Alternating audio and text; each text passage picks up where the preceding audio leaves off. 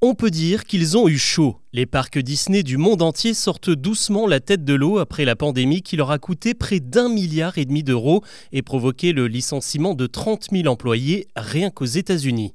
Heureusement, ils ont pu compter sur leur armée de fidèles revenus en masse une fois les restrictions levées.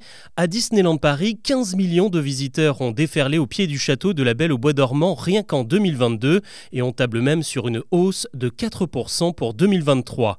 En revanche, les résultats sont beaucoup plus timides en Asie où les fermetures se sont prolongées et où la prudence reste de mise. Le parc Disney de Shanghai, lui, a perdu 40 millions de clients par rapport à la période pré-Covid.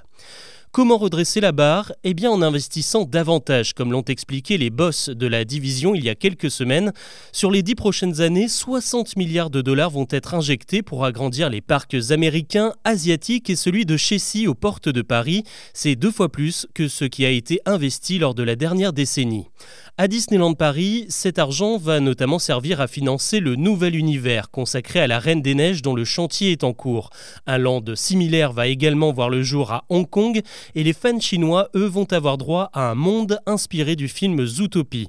Il faut dire que les parcs Disney ont de quoi faire avec près de 400 hectares de terrain disponibles selon le journal Les Échos.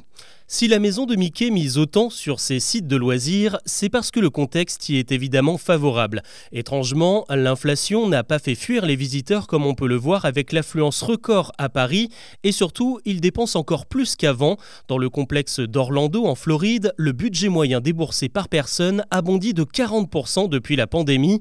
Après les privations du Covid, on se fait encore plus plaisir qu'avant. Et puis il ne faut pas oublier que les parcs sont le principal moteur de la maison Disney.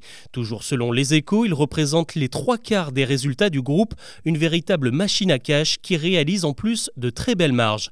Désormais, les patrons en sont convaincus, la marque Disney touche tout le monde grâce au film et au streaming, mais il y a encore un public qui résiste à la tentation des manèges. Il serait près de 700 millions, il faudra aller les chercher avec de la nouveauté.